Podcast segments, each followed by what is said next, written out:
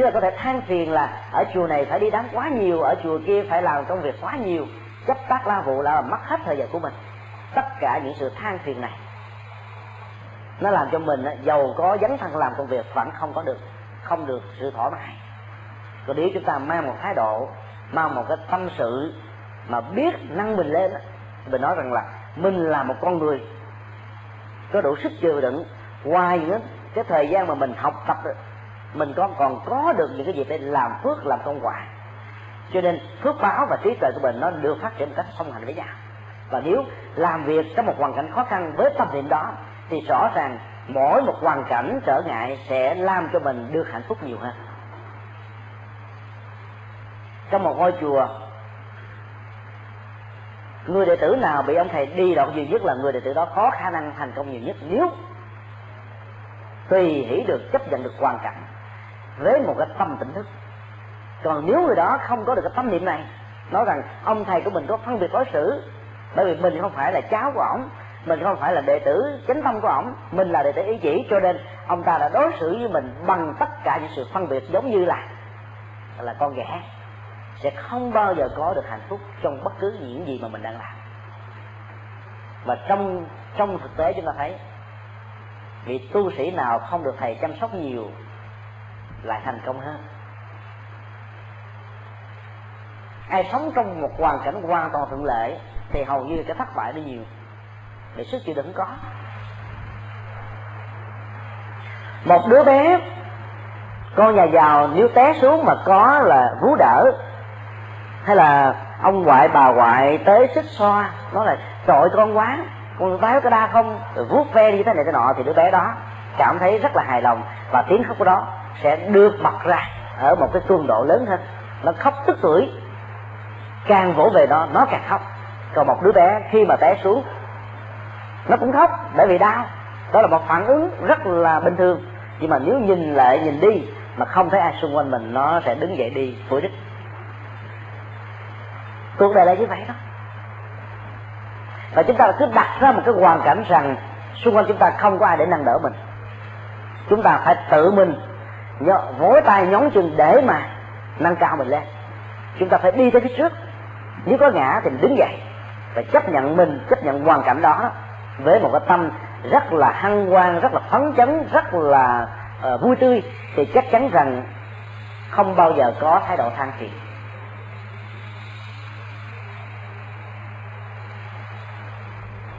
Nếu hai chú tiểu được phân công quét chùa một chú quét ra tây lan một chú quét đông lan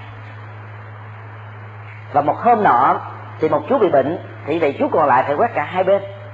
Dĩ nhiên nó sẽ có hai cách thức ứng xử. Nếu chúng ta là một con người lười biếng, làm với một sự so đo, thì chúng ta sẽ làm chỉ riêng phần bên mình thôi. Còn nếu bị buộc làm theo phần tây lan nữa, thì chúng ta sẽ cảm thấy khổ đau vô cùng. Ngày hôm nay mình bị đi, phải làm hai phần để chấp tác mà lẽ ra mình chỉ làm một phần thôi. Như vậy là dầu làm hai phần đi nữa như là một sự bị bắt buộc thì người đó vẫn không hề có một công đức nào cho cái phần làm thứ hai. Và thậm chí có thể đánh mất luôn cái phần làm thứ nhất nữa. Bởi vì trong đây, cái làm của chúng ta không có sự quan hỷ, không làm bằng một thái độ đóng góp. Cho nên cái phước nó giảm. Rồi nếu chú đó là một con người có đạo tâm lớn, có tiềm năng, có những hạt giống của những ông hòa thượng tái sanh, thì chúa ta sẽ mừng. Bởi vì hôm nay mình có cơ hội để làm được hai lần cái điều này khó làm lắm. Nó thuộc thái độ, nó thuộc cái nhìn của chúng ta thôi. Do đó bữa nào mà những người trực công phu mà bị vắng đó, mà quý thầy được phân công thay thế đừng có buồn, mừng. Hôm nay mình có thêm cơ hội tụng thêm thời kinh. Chúng tôi đã từng gặp rất nhiều phật tử có thái độ như vậy. Chùa giác ngộ gần chùa ấn quang, gần việt nam quốc tự việt nam quốc tự và ấn quang tụng kinh vào 6 giờ tối, giác ngộ phải tụng kinh vào 7 giờ. Nếu tụng vào 6 giờ thì người ta sẽ đi bên này bỏ bên kia, không đi được hai. Và nhờ cái cách sắp thời gian như vậy, nhiều phật tử sau khi tụng ở hai chỗ này trở về giác ngộ tụng thêm lần thứ hai. Và nếu như ở chùa nào có có thêm một cái giờ kinh vào lúc 8 giờ gần gần đó, có lẽ người ta sẽ qua thêm một lần thứ ba nữa. Ở chùa chúng tôi có khoảng hai chục phật tử tụng ở chùa Ấn Quang và Việt Nam Quốc Tự. Như là một một buổi tối như vậy, họ tụng hai lần kinh. Mặc dù tế cũng tụng cái gì? Phẩm phổ môn quan thế âm. Còn hơn kinh a di đà nhưng mà kinh mà họ đã thuộc năm lòng, giống như là quý thầy. Nhưng mà tại sao họ có được cái niềm đam mê ở trong những cái lời kinh tiếng kệ đó? Bởi vì đó là cái cách để chấp nhận hoàn cảnh, tận dụng hoàn cảnh như là một chất liệu để mang lại hạnh phúc cho mình hiện tại. Rồi dĩ nhiên phải có cái nhìn mới có được cái đó. Bữa nào mà nếu như cái giảng đường được phân công hai, ba người giảng, thì sẽ có hai thái độ không? Một thái độ diễn ra đó là ngán quá. Mới nghe ông hòa thượng giảng rồi, bây giờ bị bị bắt nghe thêm lần thứ hai giống như sự trừng phạt. Thì chắc chắn rằng là hai tiếng ngồi như vậy là khổ đau vô cùng. Không có hạnh phúc gì hết.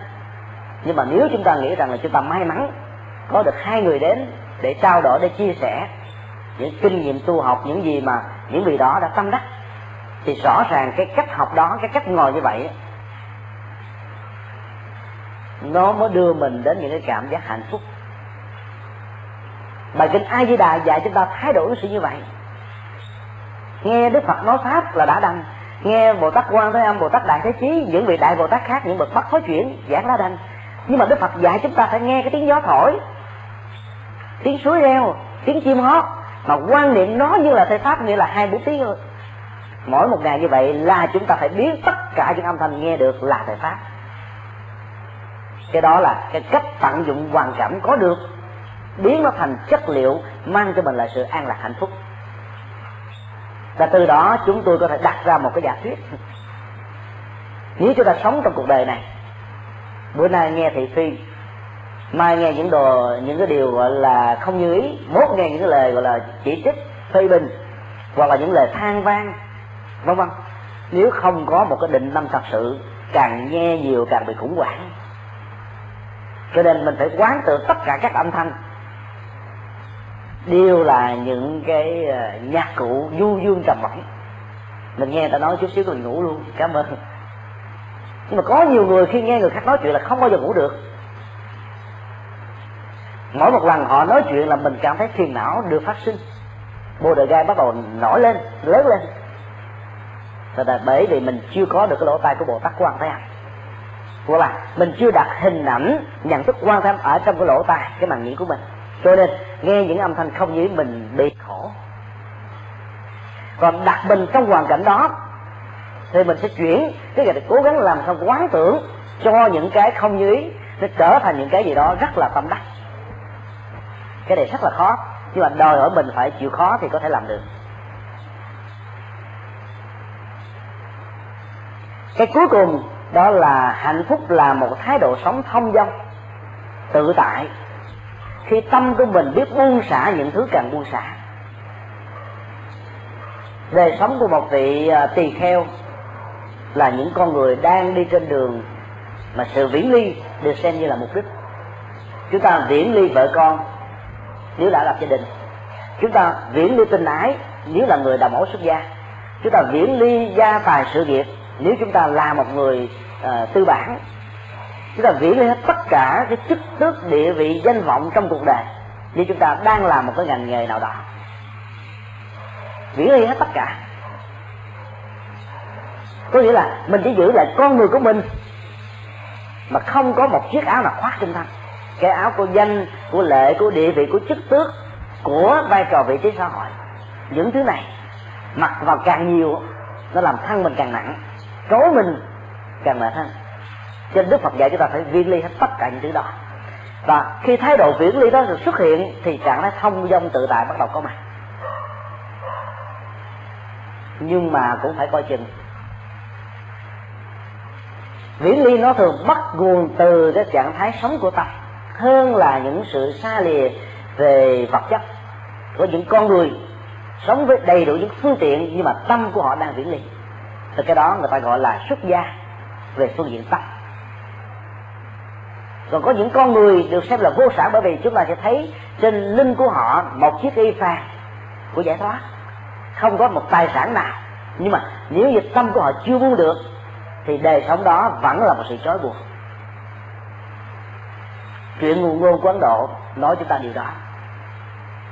Một nhà vua và một đạo sĩ đạo sĩ là một người lỗi lạc về đời sống tâm linh. Ảnh hưởng của ông ta làm cho các vị vua, các quan thần phải đến chiêm bái để tìm kiếm những cái con đường mà sự bế tắc của họ đang làm cho họ khổ đau. Nhà vua đã đến mà theo phong tục của ấn độ, vua đến gặp các vị đạo sư phải quỳ lại, phải đi bộ, phải đi chân không, bày tỏ hết tất cả tấm lòng chí thành chí kính. Thì chánh pháp hay là những lời dạy hay đạo đức mới có thể tuôn xuống như là một cơn mưa. Và từ đó là mảnh đất để hứng trọn con mưa đó. Nhà vua đã cho tất cả quan lính dừng ở một cái cánh rừng. Cách đó khoảng chừng vài trăm vài trăm mét. Và đó là tất cả những cái tài sản mà ông vua vừa nhận từ những nước nạp triều cống. Ông ta để ở cái rừng đó. Tế với hai bàn tay không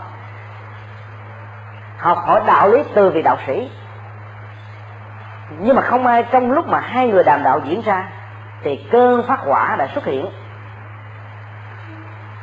Lúc bây giờ, nhà đạo sĩ đưa cặp mắt dỗ nhìn về cánh rừng đang phát cháy không phải vì sợ rừng bị diệt giống như thái độ của những con người bảo vệ môi trường, bảo vệ rừng. Mà ông ta đưa mắt nhìn về đó bởi vì ông ta đang có một bộ đồ phê cho đó ở trên da chỉ có một bộ đồ như trái thì mình không còn gì để mặc. Trong khi đó, nhà vua vẫn an nhiên mặc dầu là các phật bảo bị đốt ở trong cái cơn quả hoạn đó. Ông vua vẫn điềm nhiên, vẫn bất động, vẫn lắng tâm để nghe từng lời thuyết pháp của vị đạo sĩ. Câu chuyện này cho chúng ta thấy ai là người tự tại. Nhà sư vô sản là người tự tại hay là ông vua đầy tài sản mà không vướng mắt là người tự tại? Nó là câu chuyện vừa ngụ ngôn vừa chấm biếm. Hay là cái khác là, nó phản ánh cái giá trị giải thoát, an vui, hạnh phúc, không nằm ở những gì con người có hay là con người không có, mà nằm ở cái thức là con người ứng xử với cái có và không có như thế nào.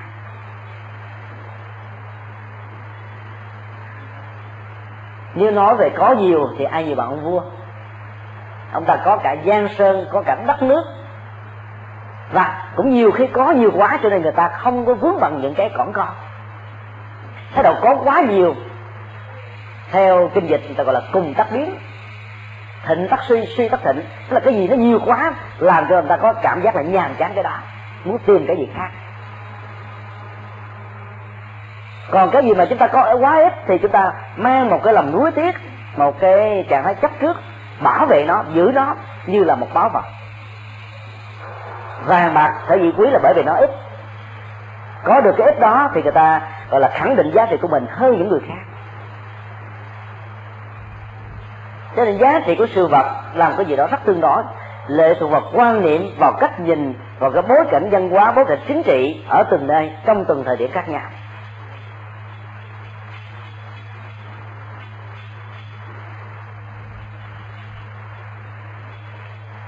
Tạo ra một cảm giác nhàm chán về đời sống vật chất. Trước nhất nó là sự viễn ly hay sự xả ly, sự buông bỏ. Nhưng mà sự buông bỏ này liệu có đảm bảo được trạng thái an lạc tự tại lâu dài không là một chuyện hoàn toàn khác. Có nhiều người à, ăn một cái món nào đó nhiều, dù đó là sơn, hào, hải vị, hay là cái món rất là đặc sản, ăn nhiều quá cho nên ngán ngán nhiều quá cho nên sợ sợ nhiều quá cho nên bỏ cái món đó luôn, không ăn nữa sự vĩnh ly đó có đủ đảm bảo rằng người đó là cái người không tham trước hay không? Hoàn toàn không. Họ cũng tham trước, nhưng mà tham trước cái món mà nó lặp đi lặp lại nhiều lần, cho nên sợ và nhàm chán. Và sự tham trước đó được đổi sang một món khác. Và sự tham trước trong trường hợp này, nó còn đê mê và tham đắm hơn là cái đầu nữa.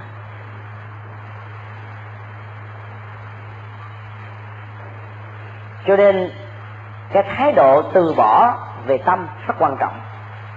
Chúng ta phải buông bỏ về tâm bằng tất cả những nhận thức sáng suốt. Thì như vậy cái cuộc đời mà chúng ta cống hiến cho đề tu trong bao nhiêu năm ở chùa, nó mới thật sự là không lúng uổng.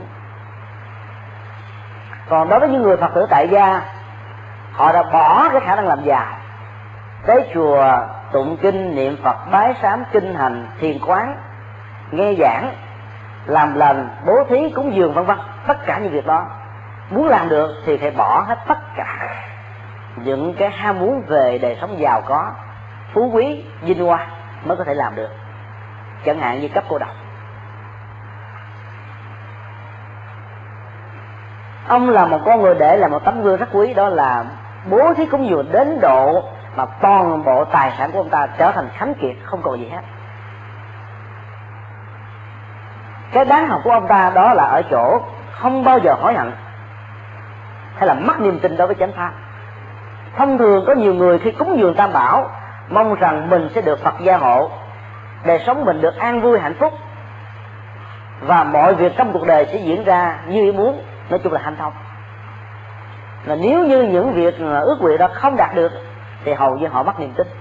Họ nói rằng phật không gia hộ, hoặc là nói rằng có lẽ ông thầy này tu không ngon, cho nên là nhờ ông cầu nguyện mà không có kết quả tất cả những quan niệm đó đều sai lầm.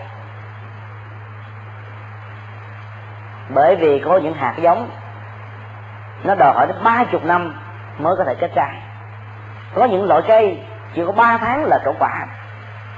Và có những loại chỉ có ba ngày. Thậm chí có những loại sáng gieo là chiều cả khác nhau rất nhiều. Đó là chưa nói đến sự tác động đa chiều của những gì diễn ra trong quá khứ, phối hợp tác hưởng với hiện tại để tạo ra cái gì mà chúng ta sẽ gặp, đã gặp và đang gặp. Chắc chắn cấp cô độc là một con người hiểu đạo lý rất là sâu và làm từ thiện giúp đỡ người khác để tìm được cái trạng thái thông dong trong cuộc đời chứ không phải tìm cái danh rằng ta là con người làm từ thiện, ta là một nhà gọi là tình thương, vân vân.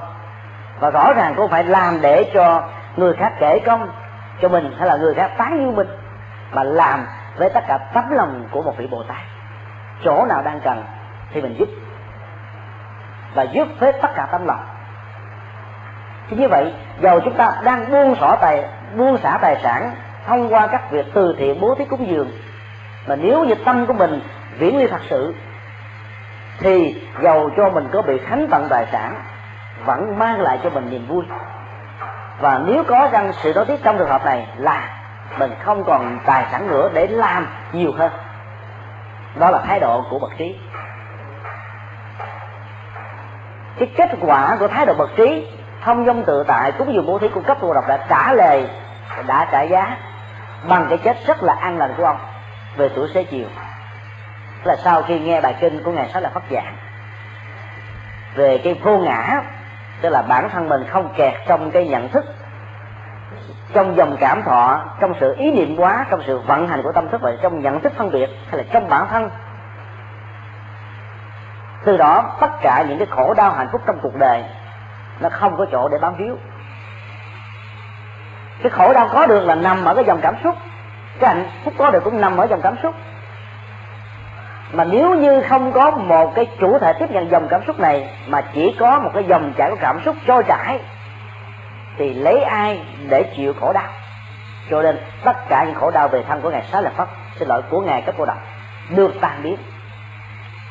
Đó là một trong những tấm gương mà chúng ta thấy là cái tinh thần, cái thái độ thông dong với cái tâm buông xả để giúp cho mình được an vui, để giúp cho mình được hạnh phúc.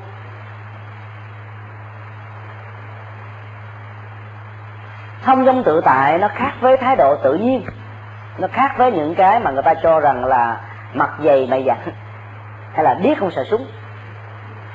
Tất cả những thứ này nó khác nhau ở một cái sợi dây thôi. Một sợi chỉ. Và sợi chỉ đó là cái thái độ. Thông dong là cái người không vướng bận, không câu thúc, không có bị trở ngại, không có bị tác động bởi lời khen tiếng chơi à, không bị ảnh hưởng bởi môi trường hoàn cảnh thuận lợi không thuận lợi? Có thì họ làm theo cách thức có. Không thì họ làm theo cách thức không. Và trong cái có cái không này họ vẫn giữ được cái tâm an vui tự tại hạnh phúc. Còn cái người mặc dày mày dặn là cái người mà gần như là cái bản ngã họ được nhân lên quá lớn đến độ họ, họ không còn sợ là gì nữa. Theo kiểu biết không sợ súng tức là tác động ảnh hưởng đến họ không áp phê.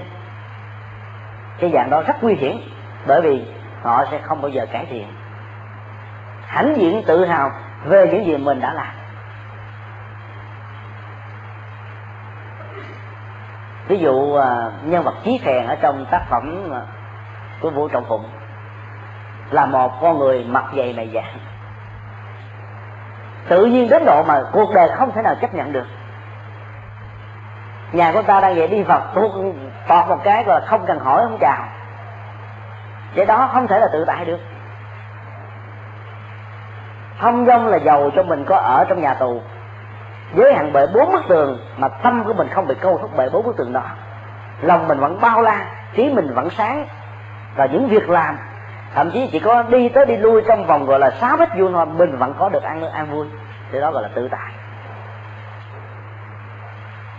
Còn trạng thái gọi là bị câu thúc hay là cái trạng thái tự nhiên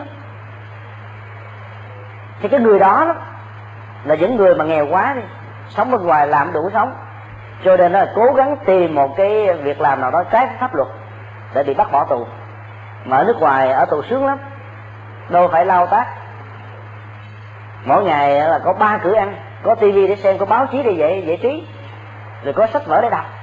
Vì nhà tù là một cái nơi chuyển hóa chứ không phải là một nơi để mà trừng trị người khác. Cái quan niệm của phương tây rất hay, nó giống tinh thần nhà phật chương trị chỉ là cho con người mặc dày mày dạ chương trị chỉ làm cho con người trở nên gọi là chai đá hơn cho nên căm phẫn cuộc đời hơn. Nhưng mà cũng có những trường hợp chấm dứt được cái tình trạng tương tự ở trong tương lai. Sự chuyển hóa mới giúp cho con người tẩy sửa được cái gốc rễ của khổ đau, của những cái bất toàn, của những cái thiếu an ninh, của những cái lận đận, của những cái khủng bố ở trong cuộc đời. Sẽ phải chuyển hóa họ đó, chỉ những người tình nguyện vào tu ở với một cái lý do kinh tế. Dĩ nhiên họ là những con người tự nhiên. Và tự nhiên trong trường hợp này, nó không có giá trị của hạnh phúc.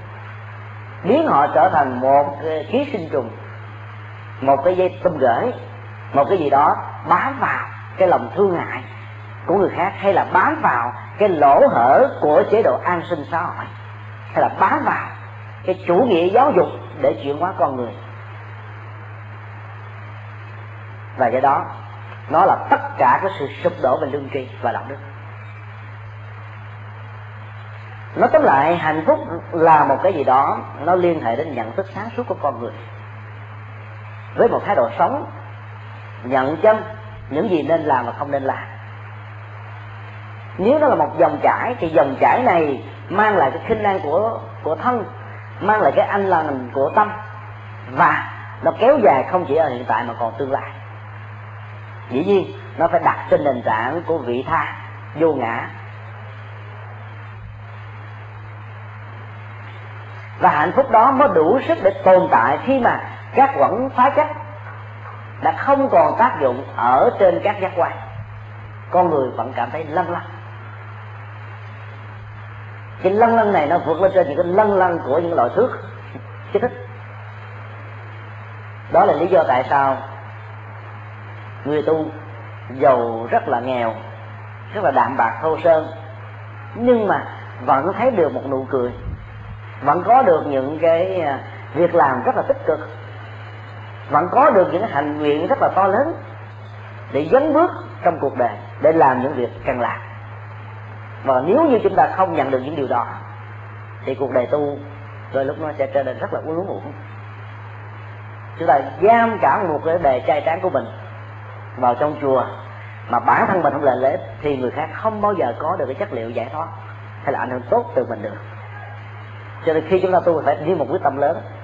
Đó là mình phải trở thành một cái pháp khí và với một hạnh nguyện rất là to. Nếu làm không được đời này thì kiếp sau sinh ra làm tiếp thì như vậy là mỗi giây phút mà chúng ta ở chùa, khi là còn duyên ở chùa, thì chúng ta sẽ có được an vui. Rồi tất cả các nghi thức tụng niệm bái sắm hành trì tu tập, làm phật sự, chấp tác lao vụ thì mỗi cử chỉ, mỗi động tác, mỗi việc làm đó đều mang lại cho mình niềm an vui. Bằng không, thì đó chỉ là một cái trạng thái đỏ này giam nhốt mình. Và mình là một người tạo dựng cái khổ đau hay là tạo dựng cái ngôi nhà tù, hay là tạo dựng thậm chí cái địa ngục, nơi mình đang ở, ngay những việc mình đang làm, ngay cái tâm thức mình đang suy nghĩ, ngay những hành động mình đang thể hiện. Cho nên tu nó có hai con nước. Một á, mình trở thành là hạnh phúc cho bản thân và người khác. Hai á, mình trở thành là khổ đau cho bản thân mình và cho người khác. Dĩ nhiên là những người sáng suốt thì chúng ta chọn khuynh hướng đầu những con người tu hiểu được đạo lý vô ngã để áp dụng tinh thần gọi là vô sở ý để làm những việc đạo, làm những việc tốt. Nhưng mà nếu không khéo, nó sẽ bị lệch qua một cái tinh thần không sợ hãi làm những việc xấu. Cái người tu mà khi mà họ bị loạn lên một cái, nếu tu không đúng hướng, thì cái việc làm xấu của họ cũng không chừng. Và cũng người ta cũng không đo lường được cái chất liệu xấu đó. Theo kiểu mà tội tánh vốn không quán tưởng đó mà lạc đề một chút xíu là người ta có thể làm rất là nhiều tội lỗi. Trong khi đó cái học thuyết đó chủ yếu là dành cho những con người đang ngã đã ngã có cơ hội để đứng dậy để làm lại cuộc đời. Chứ không phải làm một học thuyết để bảo vệ bưng bích cho những con người không làm việc tốt được. Cho nên nó tội vốn không thì cứ làm tiếp. Do đó tu lợi ích rất là lớn nhưng mà tu trật đó, nguy hiểm cũng rất là nhiều và hạnh phúc đạt được từ người tu, dĩ nhiên nó phải hơn rất là nhiều so với hạnh phúc mà người thế gian có được. Giữa hai con đường, chúng tôi tin chắc rằng chúng ta chọn con đường tốt hơn.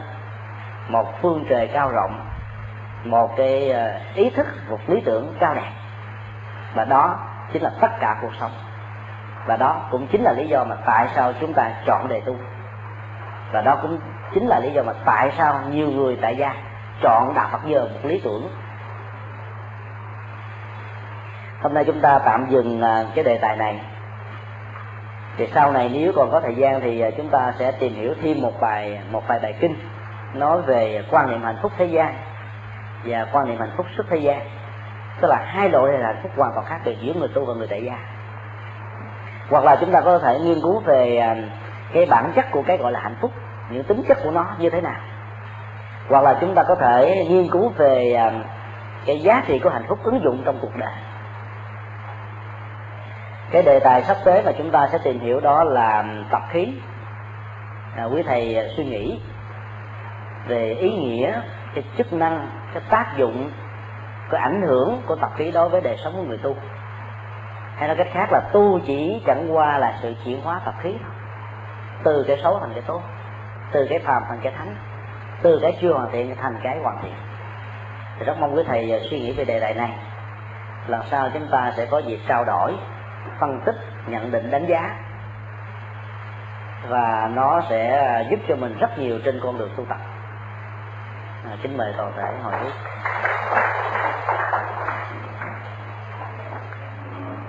quyền đem công đứng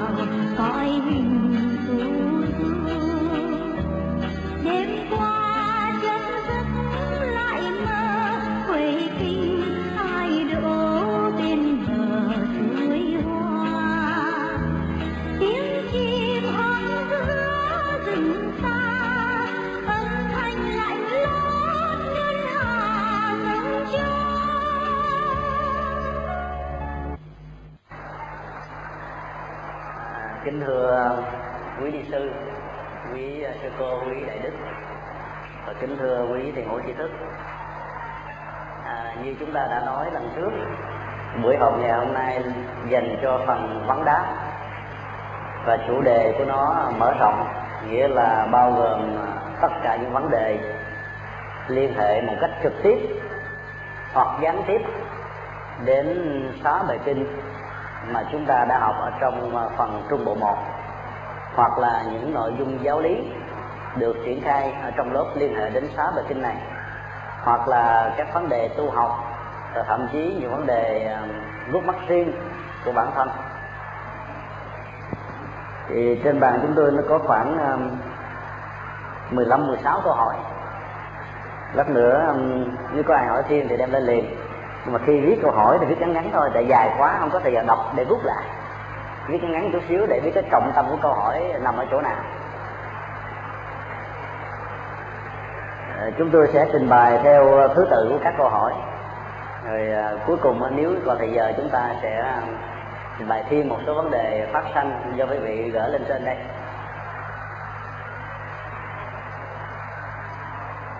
Câu hỏi thứ nhất là, thưa thầy, con là một phật tử, nòi con chuẩn bị làm lễ cưới với một người thiên chúa giáo.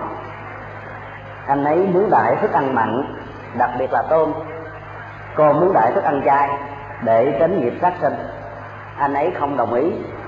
Con phải làm thế nào để thuyết phục anh ấy? Đây là một câu hỏi ờ, thật sự là quá hấp dẫn không ạ à? đối với ai ờ, đang chuẩn bị ờ, lên xe hoa để về nhà chồng? Một sự chuẩn bị không đơn thuần liên hệ đến à, tình cảm giữa hai người bạn đời trong tương lai mà còn liên hệ đến tất cả thân bằng quyến thuộc của hai họ. Đặc biệt là những người sẽ có mặt tham dự ngày lễ hôn nhân hôm đó. Và đứng từ góc độ của nhà Phật đó, thì nó còn liên hệ đến cái à, vấn đề à, nghiệp báo trong cuộc sống của từng con người đặc biệt đó là sức khỏe và tuổi thọ. Câu hỏi này phản ánh hai khuynh hướng nhận thức khác nhau, mà có lẽ là bắt nguồn từ hai truyền thống văn hóa tôn giáo khác nhau. Anh chồng thì muốn rằng đại thức ăn mặn có thể chứng tỏ rằng mình là một người hay sân tục hoặc là, theo quan niệm thông thường, phải có rượu phải có bia phải có um, cao lương mỹ vị. Để chứng tỏ cái ngày đó là ngày quan trọng nhất mà họ và những người kia cùng được dự phần và chia sẻ cái niềm hạnh phúc. Nhưng mà nó cũng có thể bất xuất phát xuất từ một quan niệm cho rằng đời sống của các loài động vật phụ thuộc và có thể trở thành một cái à, điều kiện để phục vụ cho hạnh phúc của con người. Còn một đàn á, thì đứng từ góc độ của nhà Phật muốn tạo rất là nhiều các cái hạt giống liên hệ đến sự sống. Và hồi hướng cái công đức đó cho cái ngày lễ hôn nhân của mình. Và dĩ nhiên cả vợ và chồng cùng được chia sẻ và hưởng thụ cái niềm hạnh phúc đó ở hiện tại và tương lai. Nhưng mà cái mâu thuẫn nội tại nó bắt đầu xuất hiện bởi cái quan điểm khác nhau. Đó anh chồng này muốn đẩy mạnh, mà người vợ thì muốn đẩy trai và dĩ nhiên bắt nguồn từ hai nền văn hóa tôn giáo khác nhau. Quan niệm về à, thực phẩm cũng khác nhau. Về cái à, quả báo hạnh phúc trong cuộc đời cũng khác nhau. Cho nên có lẽ là cũng khó có ai mà nghe ai được lắm chính vì vậy mà cô vợ tức là phát xuất từ một cái tấm lòng vì mình là phận vợ cho nên phải chiều chồng. Mà giờ muốn chiều chồng á, thì à, là không nỡ làm nghiệp sát thì là chiều thế nào? Làm thế nào để cho cái cuộc hôn nhân ngày hôm đó diễn ra? Nếu như hai người không đồng ý với nhau về việc ăn uống thì vẫn không đánh mất hạnh phúc ở trong hiện tại và tương lai. Cái mấu chốt của cái câu hỏi nằm ở chỗ này. Ở đây rõ ràng không phải là vấn đề chiều nhau hay không chiều nhau. Bởi vì trong hôn nhân, trong tình yêu mà chiều á, không bền. Trong một giai đoạn nào đó, khi mà cái dòng cảm xúc, tình yêu của người chồng hay người vợ được trưởng thành một cách mãnh liệt. Thì lúc bây giờ, người đó sẵn sàng chiêu người còn lại, tối đa, maximum. Để chi để duy trì được hạnh phúc. Nhưng mà phàm rồi khi hai bên sống với nhau sau một thời gian, thì sự chiều đó gần như không có kết quả.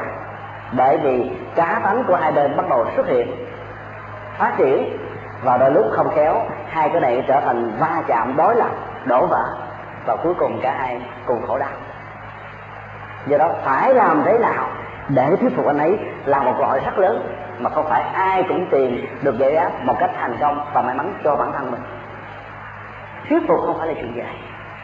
Nó là cả một nghệ thuật. Nghệ thuật đó liên hệ đến tấm lòng thứ nhất.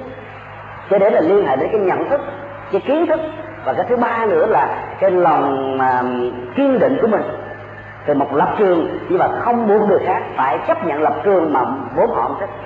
Cho làm thế nào để họ cảm thông, họ hiểu ra được và thấy rằng việc làm đó có lợi cho cả hai. Ít nhất là về phương diện sức khỏe. Cho đến là về phương diện tâm linh và hơn nữa là về phương diện đạo đức của vợ chồng con cái về sau này. Cho nên nó là cả một vấn đề, cả một thách đố rất lớn.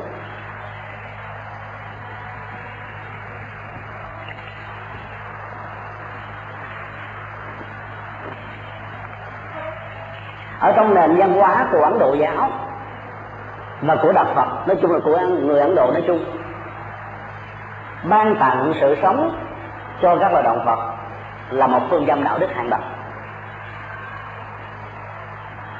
Và do vậy, cái nhu cầu phóng sanh không có. Bởi vì à, con người sống rất là gần gũi với thiên nhiên, với các loài vật. Không bao giờ người ta bắt chim bỏ vào trong lòng, hoặc là bắt các loài động vật để nuôi tạo cái niềm hạnh phúc cho mình ở trong gia đình. Còn cái nền văn hóa của um, trung hoa, việt nam thì người ta thường bắt các loài vật người ta thích nuôi trong lòng lòng vàng, hay là lòng bằng một cái chai sức rất là đặc biệt. Nhưng mà người ta đâu hiểu được rằng là khi nhốt những con vật đó vào trong cái lòng cái niềm hạnh phúc của đó bị chấm dứt. Nó chỉ có thể hạnh phúc một cách giả tạo, gượng gạo trong một cái hoàn cảnh nhất định mà nó không thể nào có được phương tiện để thoát ra khỏi cái lao luôn. Và gian thẳng đôi cánh tung bay ở trên trời xanh và biển cả. Dĩ nhiên là nó phải tạm chấp nhận cái hoàn cảnh mà nó không thể làm khác hơn được. Cũng vậy, cái quan điểm của người vợ trong trường hợp này là muốn phóng sanh. Làm thế nào đó để gieo trồng những hạt giống ban tặng sự sống hay là tái tạo sự sống lần thứ hai cho một số loài động vật bị con người giam cùng và có thể sẵn sàng giết thịt bất cứ lúc nào. Và nói theo quan điểm của nhà Phật trong những cái ngày quan trọng nhất liên hệ đến cuộc đời của mình đó là ngày lễ cưới ngày lễ tang. Hai cái này quan trọng lắm. Và thông thường đó, dân gian người ta tổ chức rất là đình đám sát sanh hại vật làm tất cả các thứ để phục vụ cho cái cái hương vị của cuộc sống. Và ta nghĩ rằng là thiếu cái đó thì giá trị của hạnh phúc hôn nhân, giá trị của các cái đình đám, giá trị của các cái mối quan hệ không được đề cao hay là đánh giá đúng mức. Trong nền văn hóa của Thi chúa giáo mà học thuyết có thể được xem như là bình thường, đó là vật dưỡng nhân. Đó là các loài động vật được thượng đế nắng tạo ra để mà phục vụ cho sự sống của con người cho nên anh chồng thiên chúa giáo có thể quan niệm một cách rất là bình thường rằng ngày hôm đó phải tổ chức một cách rất là linh đình. Và bây giờ tôm tôm sú có lẽ là hấp dẫn lắm thôi. Được xuất cảng khắp nơi trên thế giới. Vì nó là một cái à, loài động vật thịt không có màu sắc. Có nghĩa là cái độc tố của nó ít hơn các loài động vật. Mà máu của nó nó gắn liền với lại màu thịt. Và do vậy đại tôm đó, có vẻ nó sang hấp dẫn ngon miệng. Và anh ta có thể quan niệm rằng đó là một chuyện rất bình thường vật dưỡng nhân nghĩa là không có gieo trồng bất kỳ một cái hạt nhân xấu nào đó liên hệ đến sức khỏe và tuổi thọ của họ. Quan niệm này cũng được uh, đạo khổng chấp nhận và một số tôn giáo ở trên thế giới đồng tình. Mà học thuyết trong nhà Phật phải đi ngược lại cho rằng vật tham sanh ý tử, tức là tất cả các loài động vật nó một cách thức nhân cách hóa, giống như con người cũng rất là ham sống và sợ chết tại sao chúng ta có thể um, không nhẫn tâm nhìn thấy cảnh một con người độc loại, bị người khác chặt đầu, chặt tay, chặt chân? Chúng ta có thể rùng mình, chúng ta có thể hoảng hốt, chúng ta có thể sợ hãi, chúng ta có thể căm tức, chúng ta có thể thương cảm trước cái nỗi đau của người đó. Nhưng mà chúng ta lại không có những cái cảm xúc tương tự đối với các loài động vật và gia súc. Là bởi vì các loài động vật và gia súc nói bằng một ngôn ngữ mà chúng ta không thể nào hiểu được. Mặc dù ngôn ngữ, thông tin của chúng rất đơn giản, nó chỉ là những cái dấu hiệu khác nhau của tiếng kêu, tiếng hét, tiếng la mà thôi. Cho nên chúng ta không cảm thấy một cách ghê rợn khi mà ăn thịt vào chúng. Quan niệm của nhà Phật là tôn trọng sự sống của muôn loài và các loài động vật là một. Cho nên thể khi chúng ta phục vụ cho hạnh phúc của cá nhân mà phải đánh đổi lấy sự sống của các loài động vật, thì dĩ nhiên chúng ta đang gieo trồng mọi một cái hạt nhân. Đó là hạt nhân kém về tuổi thọ. Và nếu như chúng ta không hiểu được điều đó, và cũng không có thức tỉnh điều đó, không hối hận về những điều đó đã làm, thì chắc chắn rằng trong hiện đời hoặc là trong tương lai. Chúng ta phải gánh lấy một cái hậu quả đó là thân thể chúng ta bị bệnh tật rất là nhiều. Và có thể chết yểu giàu cho mình có tiền rừng biểu bạc. Nhưng mà tất cả những thứ này để phục vụ cho các cái loại thuốc khác nhau. Và dĩ nhiên, chúng ta sẽ không có được tư nguyện để hưởng thụ được những phước báo mà mình đã gieo trồng. Bởi cái hạt nhân xấu, sát sanh hại vật trong những ngày quan trọng đến cuộc đời của mình tạo thành một cái vật cản làm cho mình không có cơ hội để tiếp nhận được hạnh phúc mà vốn những hạt giống của tình thương của hiểu biết của phước báo của nhân từ mà chúng ta đã gieo trồng trong suốt mấy mươi năm có mặt trên cuộc đời này. Thì đây là hai quan điểm hoàn toàn khác nhau. Một quan điểm dựa trên kinh thánh cơ đốc giáo cho rằng thiền thượng đế tạo ra các loài vật để phục vụ cho loài người và một quan điểm cho rằng đó, sự sống của các loài trong đó có con người và các loài động vật bình đẳng với nhau. Và cần phải tôn trọng như nhau. Vấn đề nằm ở chỗ đó là chúng ta thấy cái là có lệ để chúng ta làm. Chúng ta tạm gác quan điểm tôn giáo ra một bên, mà chỉ đặt ra quan điểm thứ nhất là đứng về quan điểm sức khỏe. Rõ ràng là mình ăn mặn thì không thể nào tốt như là trường hợp ăn chay. Đó là lý do tại sao ngày nay những người phương tây bắt đầu ăn chay rất là nhiều. Đi trên các chuyến máy bay quý vị sẽ được hỏi là veg or non veg? Có nghĩa là mình muốn ăn chay hay là ăn mặn? Như vậy là cái nhu cầu ăn chay để trở thành một cái gì đó rất quen thuộc gần gũi mặc dầu. Nền văn hóa của phương tây không hiểu đến cái giá trị tình thương và mạng sống của các loài động vật trong trường hợp ăn chay như là những người chịu ảnh hưởng của tinh thần đạo phật. Mặc dù như vậy, nó vẫn là một cái gì đó rất có lợi cho sức khỏe của con người. Đi ra nước ngoài, bất kỳ một cái tiệm thực phẩm nào, quý vị đều có thể mua đồ chay ăn một cách dễ dàng. Và có một điều rất là ngạc nhiên, khi người Ấn Độ biết rằng ở nước Việt Nam có khoảng 85% dân số là những người theo đạo Phật, ấy thế mà số lượng người ăn chay chưa được 2 phần trăm. Còn người Ấn Độ giáo ăn chay là 85%